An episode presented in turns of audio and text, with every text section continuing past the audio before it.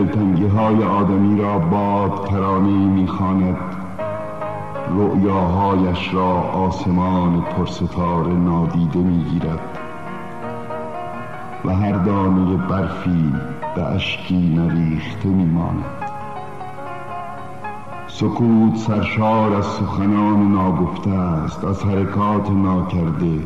اعتراف به عشقهای نهان و شگفتی های بر زبان نیامده. در این سکوت حقیقت ما نهفته است. حقیقت تو و من.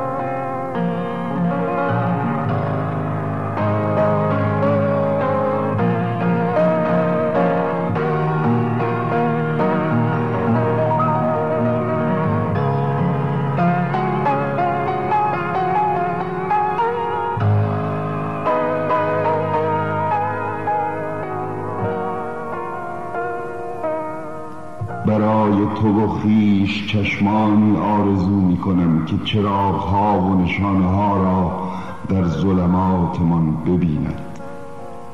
گوشی که صداها و شناسه ها را در بیهوشیمان بشنود. برای تو و خیش روحی که این همه را در خود گیرد و بپذیرد. و زبانی که در صداقت خود ما را از خاموشی خیش بیرون کشد و بگذارد از آن چیزها که در بندمان کشیده است سخن بگوید.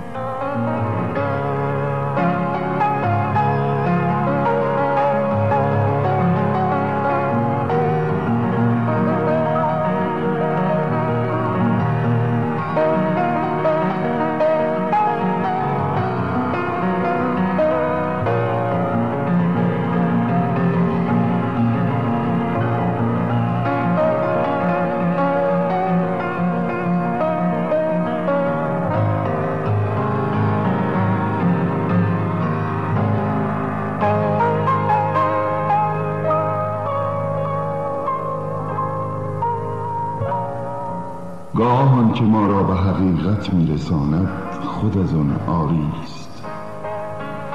زیرا تنها حقیقت است که رهایی میبخشد.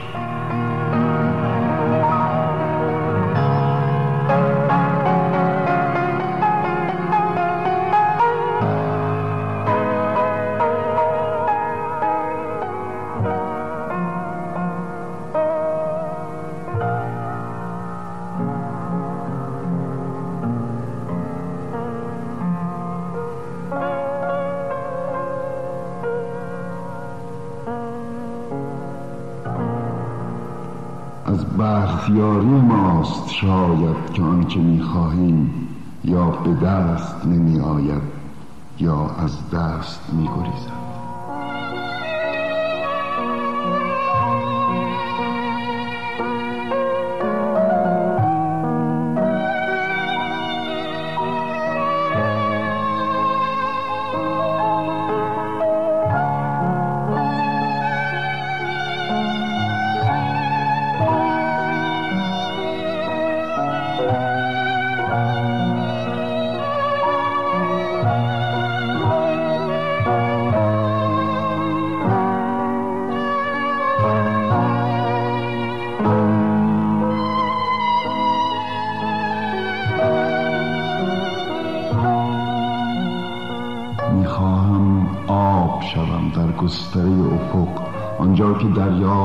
آخر می‌رسد و آسمان آغاز می‌شود. می‌خواهم با هر آنچه مرا در بر گرفته یکی شوم. حس می‌کنم و می‌دانم دست میسایم و میترسم باور می‌کنم و امیدوارم که هیچ چیز با آن به انا برنخیزد.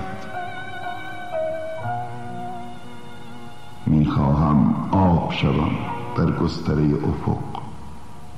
آنجا که دریا به آخر می‌رسد و آسمان آغاز می‌شود. چند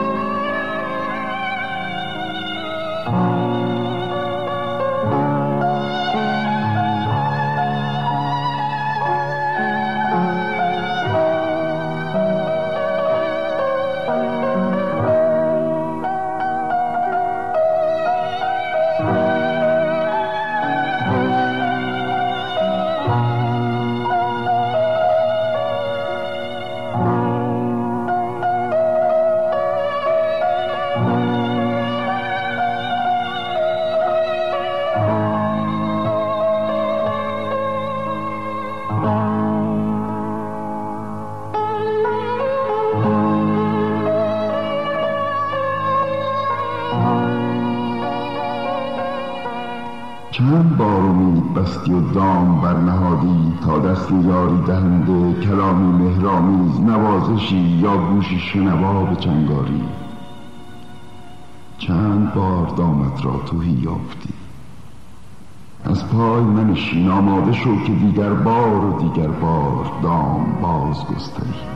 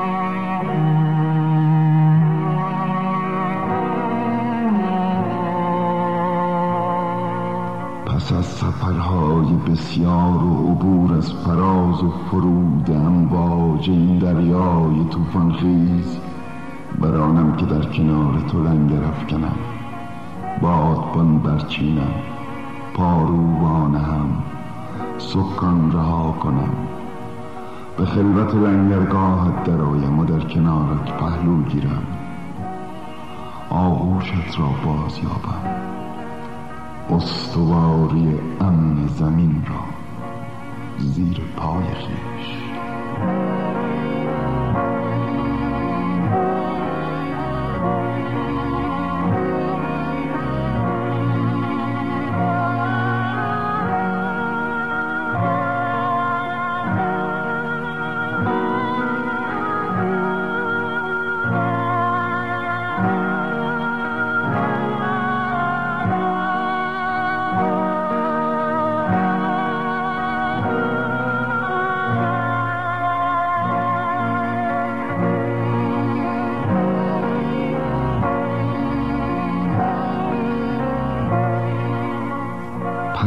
در افکنده ایم با دست هایمان به جای رها شدن.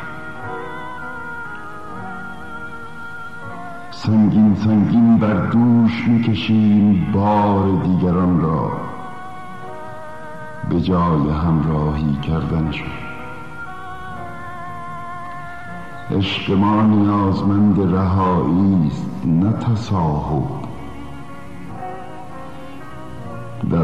خیش ایثار باید نه انجام وظیفه.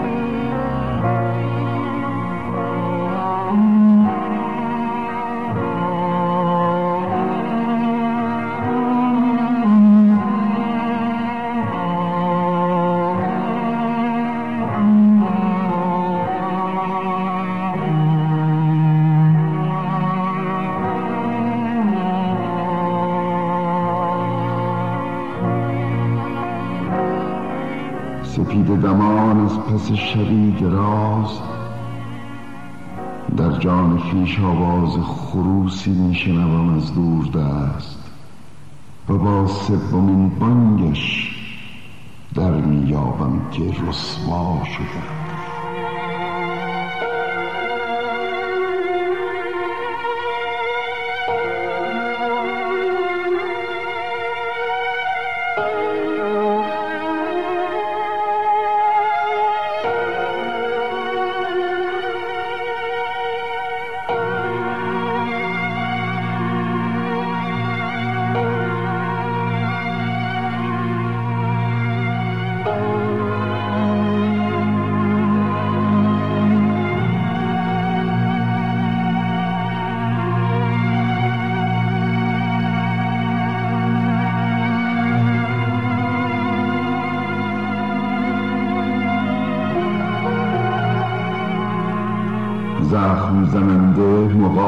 ناپذیر شگفتانگیز و پر راز و رمز است.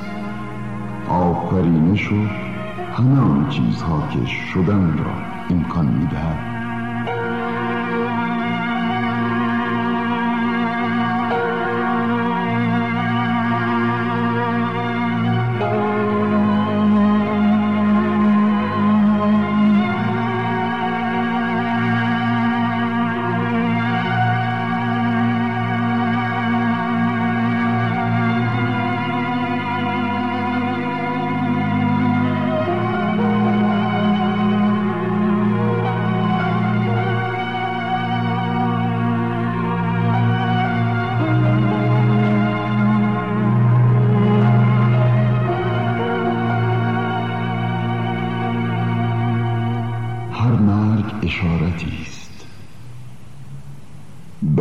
به حیاتی دیگر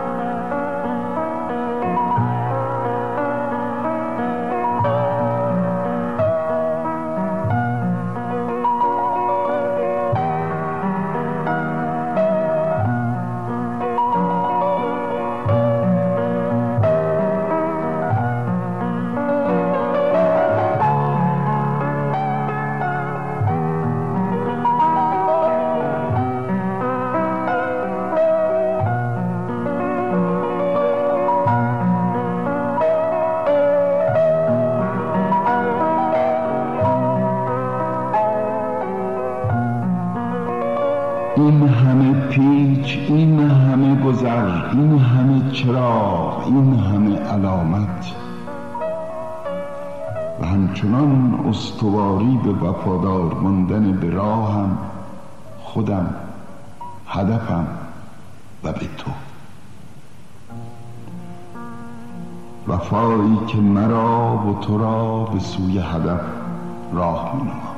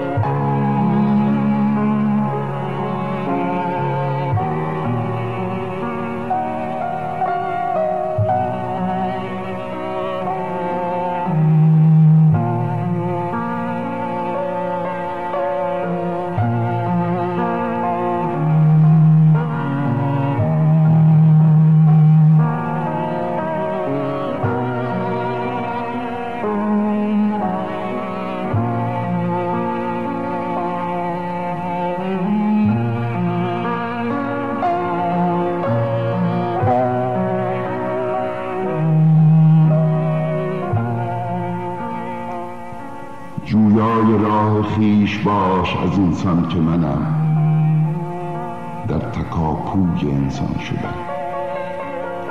در میان راه دیدار می‌کنیم حقیقت را آزادی را خود را. در میان راه میبالد و به بار مینشیند. دوستی که توانمان می‌دهد تا برای دیگران مأمنی باشیم و یاوری. این است راه ما. تو و من.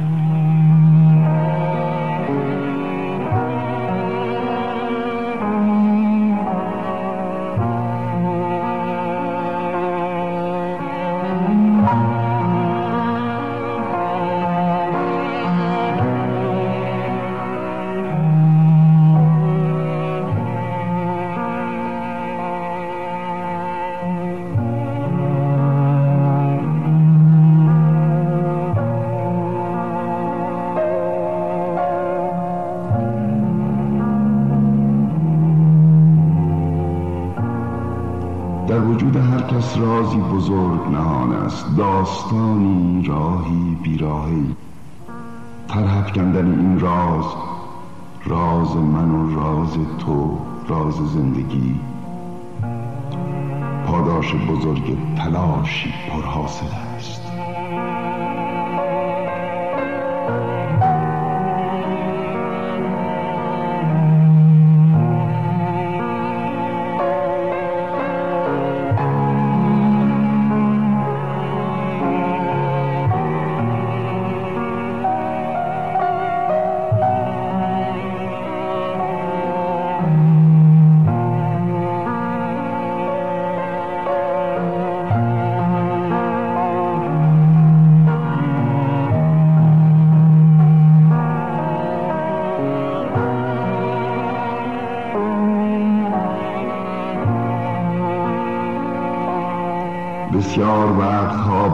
یکدیگر از غم و شادی خیش سخنساز می‌کنیم اما در همه چیزی رازی نیست. گاه به سخن گفتن از زخمها نیازی نیست. سکوت ملالها از راز ما سخن تواند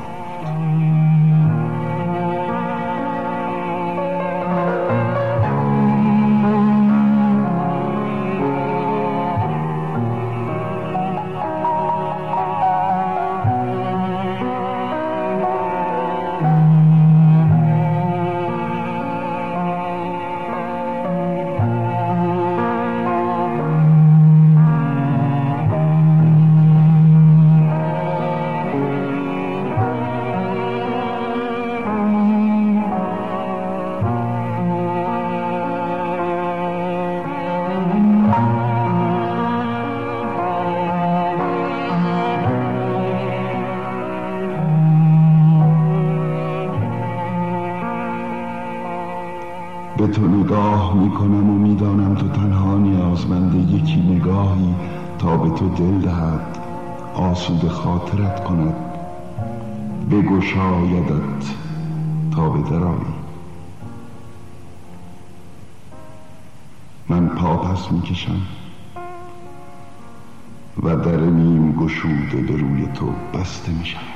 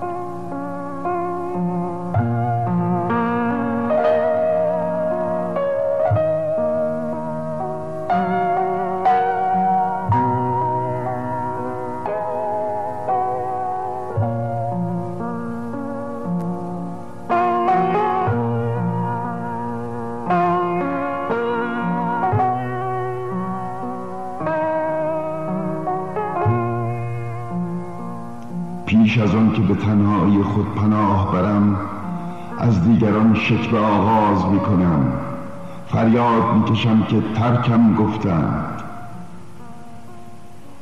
چرا از خود نمی پرسم کسی را دارم که احساسم را اندیشه و رؤیایم را زندگیم را با او قسمت کنم؟ آغاز جدا سری شاید از دیگران نبود.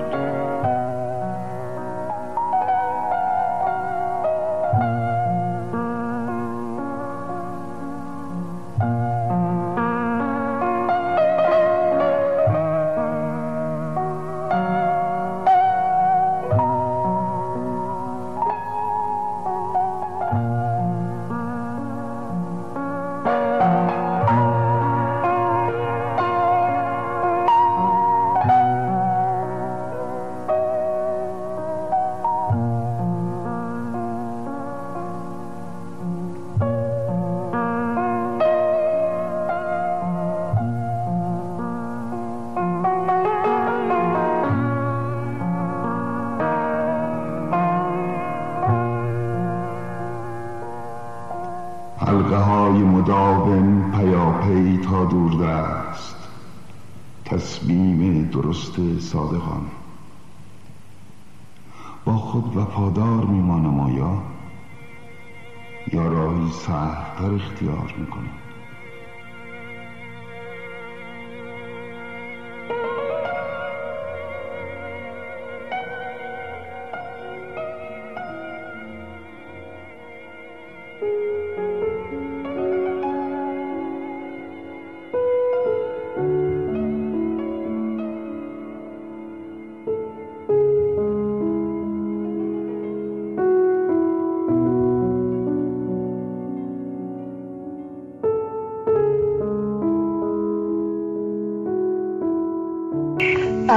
دکتر.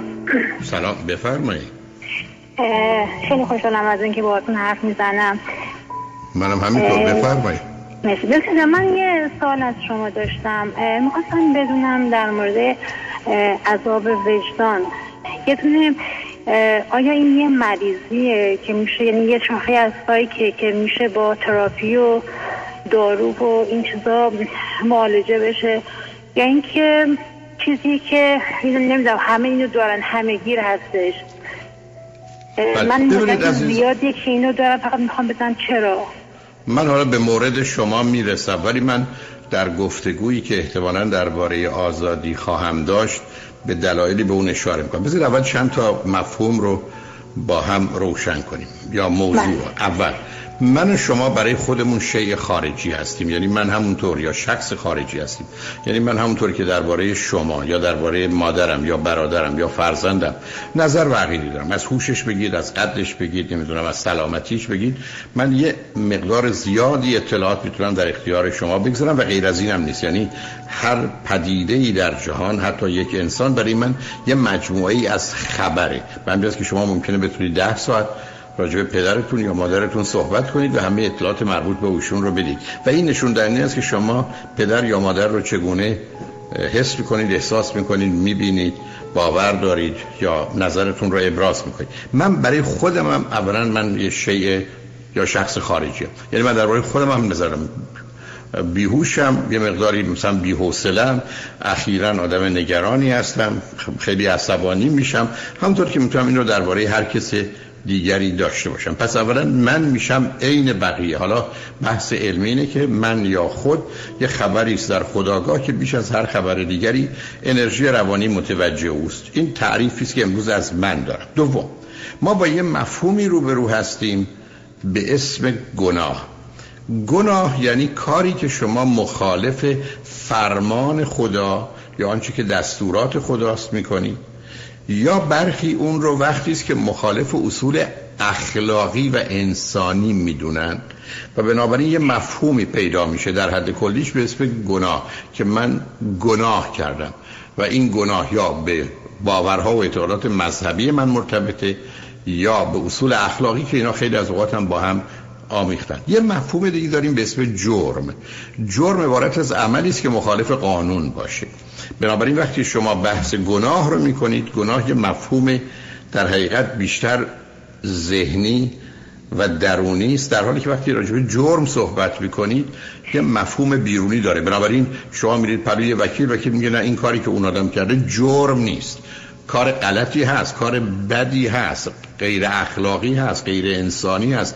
اصلا از نظر خدا خیلی گناه بزرگیه ولی جرم نیست. حالا روزی که من و شما دست به کاری می‌زنیم معمولا که در اون احساس گناه و تقصیر می‌کنیم یعنی یا روی اون باورهامون پا می‌ذاریم یا روی اصول اخلاقی و چون به خاطر اون پشیمان میشیم و این از اینکه مجازات بشیم یا نشیم اون حالی که پیدا می‌کنیم میگیم این عذاب درونی منی که عذاب وجدان بهش میگن.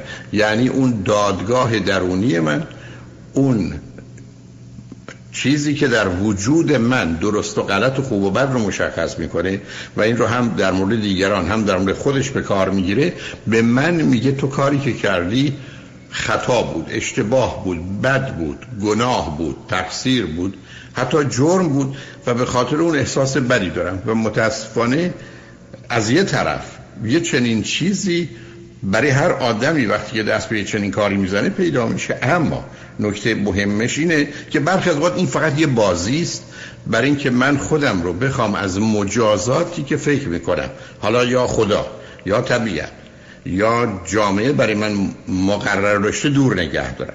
به همین که خیلی از وقت بچه های کوچک مثلا وقتی کار بدی می‌کنن میان جلو مثلا دستشون رو می‌گیرن میگن مثلا مادر یا پدر بزن بزن. برای اینکه فکر کنن اولا بذار موضوع رو تموم کنن. دوم احتمالاً با یه همچین پیشنهادی که نشون میده من ناراحتم او نمی‌زنه.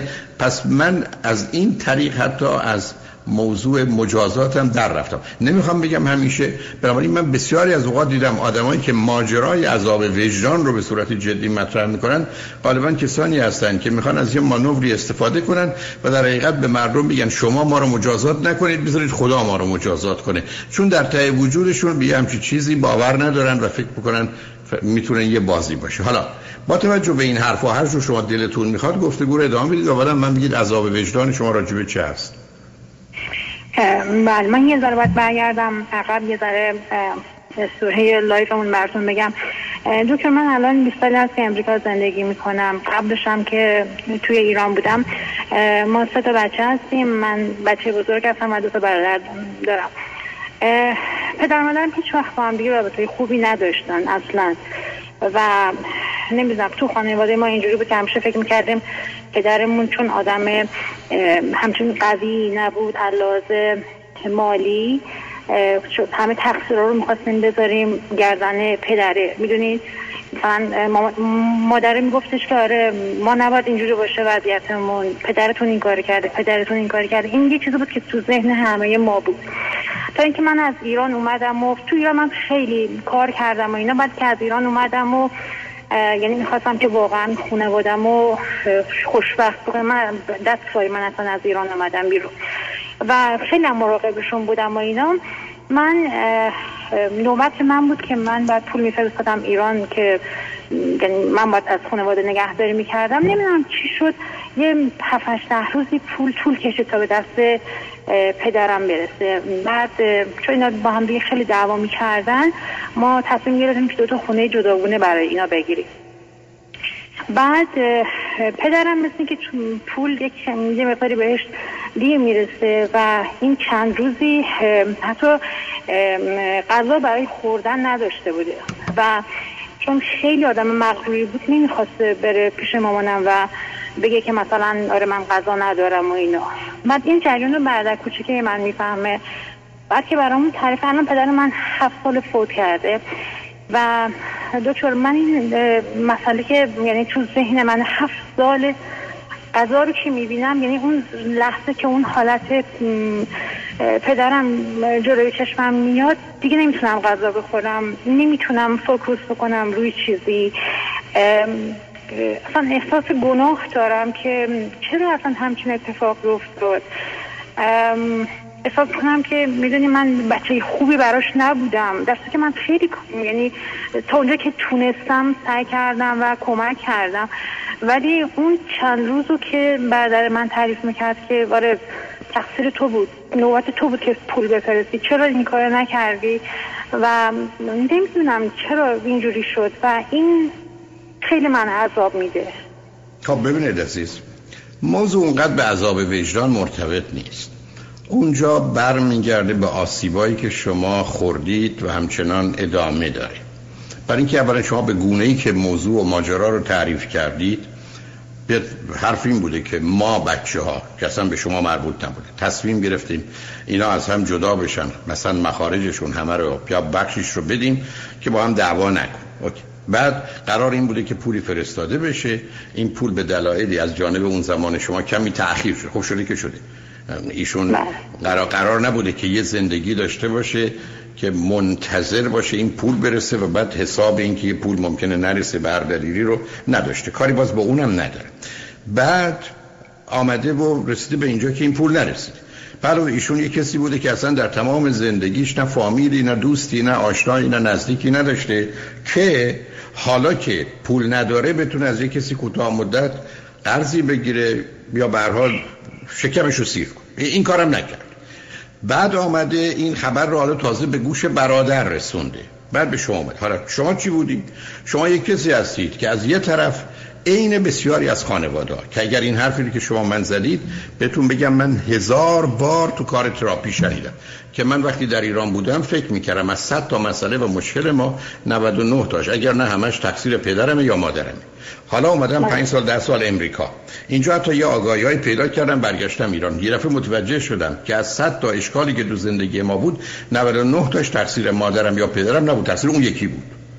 و هم به خاطر حرفایی که زده می‌شد هم به خاطر تبلیغاتی که یکیشون می‌کردن هم به دلیل ویژگی روانی من یکشون باور کرده بودم که همه تقصیرات تقصیر پدرم یا مادرم حالا اصلا چنین نیست اصلا چنین نیست و درست عکسشه. خب شما معلومه که پدر مادر این حرفا رو می‌زده و شما با توجه به اینکه اشتباه نکنم گفتید فرزند اولید یه وظیفه و بله. مسئولیتی برای خودتون داشتید و در نتیجه درگیر یه چیزی شدید به اسم نوراتیک انگزایتی استراب عصبی استراب عصبی یعنی دوگانگی مهرکین یعنی عشق و تنفر هر دو در شما هست یعنی نسبت به مادر نسبت به پدر ای بسا نسبت به همه کس که اون باید مواظبش باشی حالا در یه چنین شرایطی وقتی که مثلا یه داستان این چنین رو برادر تعریف می‌کنه بعد پدر فوت کرده شما به یک باره نسبت ناآگاه شما به شما میگه تویی که پدر رو خوب نمی‌دانستی. تویی که معتقد بودی مسائل و مشکلات از جانب مثلا پدره. و در کودکی احساس خوبی راجبش نداشتی دیدی این آدمی که تو مثلا اونقدر که باید دوستش نمی داشتی و یا خوب نمیدونستیش حتی گرسنه بود. همه غذا داشتن. او نداشت. نمی‌تونست بره سراغ کسی. اصلا همه ای که حرفایی که اول زدم و نادیده می‌گیرید و به یک باره شما تبدیل میشید به کسی که از یک طرف پدر رو بد می‌دونید و بین لاف هیت گیر کردید. از یک طرف کار خودتون رو که ای بسا مثلا در جهت فرستادن پول که می‌تونستید امروز بفرستید گفتید حالا بزن پس فردا امروز کار دارم حوصله ندارم. مثلا خودتون مسئول مقسم نید و ترکیب روشنه. تازه بعد از مرگ پدرم اوضاع بدتر میشه. برای که تا زمانی که زنده هستم برخی از فرصت جبران هست حالا نیست. و بعدم شما یک کسی هستید که نسبت به مسئله ضعف و ضعیفی و این که آدم ها ناتوان باشن مسئله دارید به همجاست که در آغاز هم اشاره کردید که من تصمیم گرفتم بیام که خودم رو به جایی برسونم که نه تنها مانند اونا نباشم بتونم به اونا کمک کنم. همه نشون دهنده یه ویژگی روانی است که گفتم کاملا یه بحث روانشناسیه. مثلا یه بحث اخلاق و وجدان نیست مگر اینکه اون رو در اون حاشیه بدونیم. حالا بذارید ما بریم پیام رو بشنویم برگردیم. شما اگر خواستید گفتگو رو هر جور که دلتون می‌خواد با من ادامه بدید. لطفا با ما باشید. این رادیو همراه. بفرمایید. سلام دوباره. آقای دکتر. جانم به کجاش به شما مرتبط یا دلتون می‌خواد گفتگو رو چگونه ادامه بدیم عزیز؟ من فقط می‌خوام بدونم که این این احساسی که من دارم همین احساس نارضایتی از خودم یا اینکه عذاب وجدانی که نسبت به پدرم دارم چه کار می‌تونم بکنم که نه نه سب کنید. نه آخه باید بدونید چرا. نه به من بگید شما خودتون رو چرا مسئول این موضوع می‌دونید. یا ببینید یه مسئول خانواده من بودم. نه بی خود بودید. و خب همینجا ببینید همینجاست که مثلا شما چیکاره اید شما تو در آغاز قرایزم خدمتتون هست به شما چه مربوطه به بچه ها که تصمیم بگیرید برای پدر و مادر. این یکی از اون گرفتاری بزرگ فرهنگی ماست. بنابراین اونا هستن که می‌تونن از شما انتظار و توقع دارن شما تصمیم بگیرید. برای کی گفته شما مسئولید؟ ببینید عزیز ما روزی که بین مثلا 3 تا 6 سالگی آسیب می‌خوریم یک نقش رو در تمام زندگیمون ایفا می‌کنیم. من همیشه نجات دهندم. من همیشه قربانیم. من همیشه مسئولم. من همیشه دنبال تشنه و گرسنه محبت. این نشان دهنده آسیبه. شما برگه به خودتون تو شما چی کاره اید برای شما برای من توجه نکردید. شما یه مردی 60 70 ساله هرچی. تو کشور خودش نشسته هیچ کسی رو نداره. هیچ پسندازی نداره. هیچ امکان مالی نداره. ای با موضوع نهار ظهر و شام شب روبرو شد غذایی نداره بخوره. آه یعنی چی؟ آه فکری نداره. ذخیره ای نکرده. آخه عزیز شما چرا این از راه رسیدید شدید مسئول؟ و مقصر. یعنی این احساس گناه از کجا میاد؟ این احساس گناه از این میاد که شما در کودکی برخی از اوقات خشم و تنفری از پدر داشتید. و ببینید عزیز روزی که اون خشم تنفر است که بهش میگم نوراتیک انگزایتی یعنی مهروکین و این دوگانگی روزی که مخصوصا اون پدر از دست میره این حال شما رو بدتر می‌کنه. من این نکته رو بارها عرض کردم. کسانی که بعد از 5 سال 10 سال 20 سال مرگ پدر و مادر اذیتشون می‌کنه سه تا مسئله دارن. یا از دست پدر و مادر بسیار عصبانیان که منو دوست نداشت برادرم رو دوست داشت. یا از دست خودشون عصبانیان که من پول رو به موقع نفرستادم. یا هر دو. و بنابراین این مسئله هیچ ارتباط به عذاب وجدان شما اگر یه روانشناسی پیدا کنید حتی دو یا سه جلسه صحبت کنید که نوع رابطتون رو با پدر و مادر و دو برادر کوچکترتون تکلیفش رو روشن کنید متوجه خواهید شد که اصلا به شما اینجا مربوط نیست. یعنی اصلا ماجرایی به اسم عذاب وجدان نیست. یا آدمی که مواظب و مراقب خودش نبوده یا آدمی که یه اصولی باید رعایت کرده نکرده که بسیار باعث تاسفه برای یه مدتی تازه اگر چنین بوده و بازی و سیاه بازیش نبوده مشکل به خوردن شام یا نهار رو داشته اصلا قبول. خب به شما چه مربوطه؟ شما اینجا نشستید. شما که خبر نداشتید عزیز. من اگر به شما گفتم مثلا فرض کنید برید این فیلم رو ببینید یا گفتم دوستتون مریضه برید تو بیمارستان یادتش کنید و شما رفتید تو راه رفتن تصادف کردید و پاتون شکست مسئولش منم که به شما گفتم دوستتون مریضه. آقا یه رابطه در جهان وجود داره که من باید مسئول باشم موجب باشم علت باشم. شما در اینجا چی کاره شما از راه رسیدید گفتید من مسئولم. و همینجاست که شما یه آدمی مثل شما رو تبدیل می‌کنه به یک کسی که اگر یه ذره توی محیطی و شرایطی باشید جز گروه انقلابی میشید. چون فقط با آنچه که هست مخالفید. چون آنچه که بده و اتفاق میفته شما باش مسئله پیدا می‌کنید. بنابراین این ویژگی روانی شماست که خودتون رو به نوعی یک در ارتباط با پدر و مادر شما مسئله دارید. یعنی شما یه تضاد و تناقضایی دارید درباره پدر و مادر. ای بس و درباره پدر و مادرتون یه نظری دارید که اصلا به واقعیت نمی‌خونه درست بس که من فکر کنم مسئول همه مشکلات مادر من یا پدر من که اصلا نیست. اصلا مسائل به او مربوط نیست. دوم برمیگرده به احساسا و حالاتی که در کودکی داشتید و یا احتمالا اون خشم و تنفری که در وجود شما بوده که به نوعی اون موقع نمی‌تونستید ابراز کنید. حالا به صورت پنهان اومده. اگر شما سیدی ترس و استرا و وحشت منو بشنوید خواهید دید که نوراتیک انگزایتی یکی از موزی ترین و مرموز ترین نوع استراب هاست. ولی به دنبال خودش چی داره؟ خشم داره. این خشم رو شما متوجه خودتون کردید. در حالی که شما اینجا نشستید یک کسی در ایران قرار بوده یه پولی بهش برسه که تازه بر اساس توافق و رضایت بوده. نه بدهی شما بوده نه مسئولیت شما بوده. بلکه یه قراری گذاشتید و ایشون قرار بوده زندگیش رو با اون سامان بده و نداده. و بعدم تازه این گزارش رسیده و بعدم شما این رو به بدترین صورت ممکن در آوردید. بسیاری از آدما هستند که همسر و بچه هاشون رو رها می‌کنن. با نهایت بیرحمی با اونا برخورد می‌کنه اما میشنن تلویزیون فیلم تماشا می‌کنن. یک کسی بچه داره از پدر یا مادرش جدا میشه وقتی در جدا میشه از مثلا توی اتومبیل دست تکون میده. نشون به عرض زدن و گریه کردن. خودش صد برابر بیرحمی و بیشرمی رو در ارتباط با همسرش و فرزندانش همین گونه اعمال کرد. اما موضوع اینجا به یه چیز دیگری مرتبط بود که یک صدم اون ای بسا نبود اما او رو رنج میده و متوجه و متنبه می‌کنه. بنابراین تو این گونه موارد مسئله مسئله پیچ روانی من شماست. و برمیگرده به اینکه ما چه تعریفی از خودمون داریم و اصولا خودمون رو چه می‌دانیم. من خاطرم هست بانوی عزیزی روی خط آمدن. گفتن که من با یک کسی ازدواج کردم بعد از یه مدتی یه دختر نه ساله داشتم. عاشق یک کسی شدم دخترم رو ول کردم دادم دست همسرم و رفتم. بعد با اون آدم که ازدواج کردم ازش دو تا بچه چهار و پنج ساله داشتم. بعد از این مدتی حوصلم از این مردم سر رفت. پا شدم رفتم. و عاشق یه آدمی شدم بچه ول کردم و رفت. بعد از این مدتی اون مرد به من خیانت کرد من آزار داد اذیت داد که جزئیاتشو یادم نیست به خونه برگشتم. همسر قبلی منم که اون بچه چهار پنج سال ازش داشتم منو بخشید و پذیرو بعد برگشت من گفت آقای دکتر من رو نمی‌دونم با این عذاب وجدان چه کنم. این عذاب وجدان منو داره می‌کشه. گفتم امیدوارم. امیدوارم تو رو بکشه. آخه زن لعنتی. تو همینجوری دستگل پشت دستگل حالا محمدی بازی عذاب وجدان رو انداختی. چون اونجا دختر 9 سالت ول کردی. دختر 4 5 سالت ول کردی. اینجا سه دفعه تو این زندگی تو خیانت کردی. حالا برگشتی از وجدان خب درک که داری. بنابراین چیزی که می‌خوام خدمتتون عرض کنم اینه که این موضوع پیچ روانی داره. من متاسفانه با آخر وقتم رسیدم. بنابراین شما لطف کنید با یه خانم یا آقای روانشناس فرقی نمی‌کنه.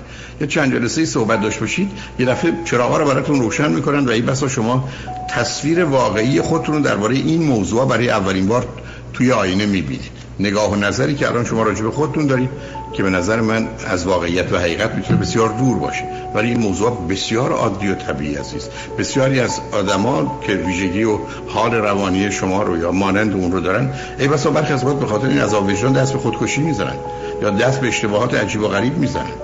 یا ای بسا مثلا وارد یه پروژه اقتصادی میشن که توش ورشکست بشن برای که می‌خوان خودشون رو غیر مستقیم که بسیار از وقت ناآگاهه تنبیه کنن.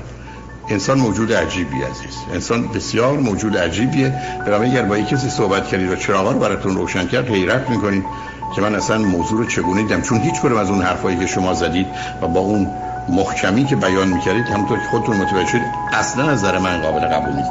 یعنی همون اولم بهتون گفتم و شاید حمله کردم که به شما چه مربوطه که بخواید برای پدر و مادر تصمیم بگیرید. هر اندازم که فرض شما این است که شما دانا و توانایی و اونا نیستن. ولی به خوشحال شدم باهاتون صحبت کردم. مواظب خودتون باشید. ممنون تمنا خواهش می‌کنم.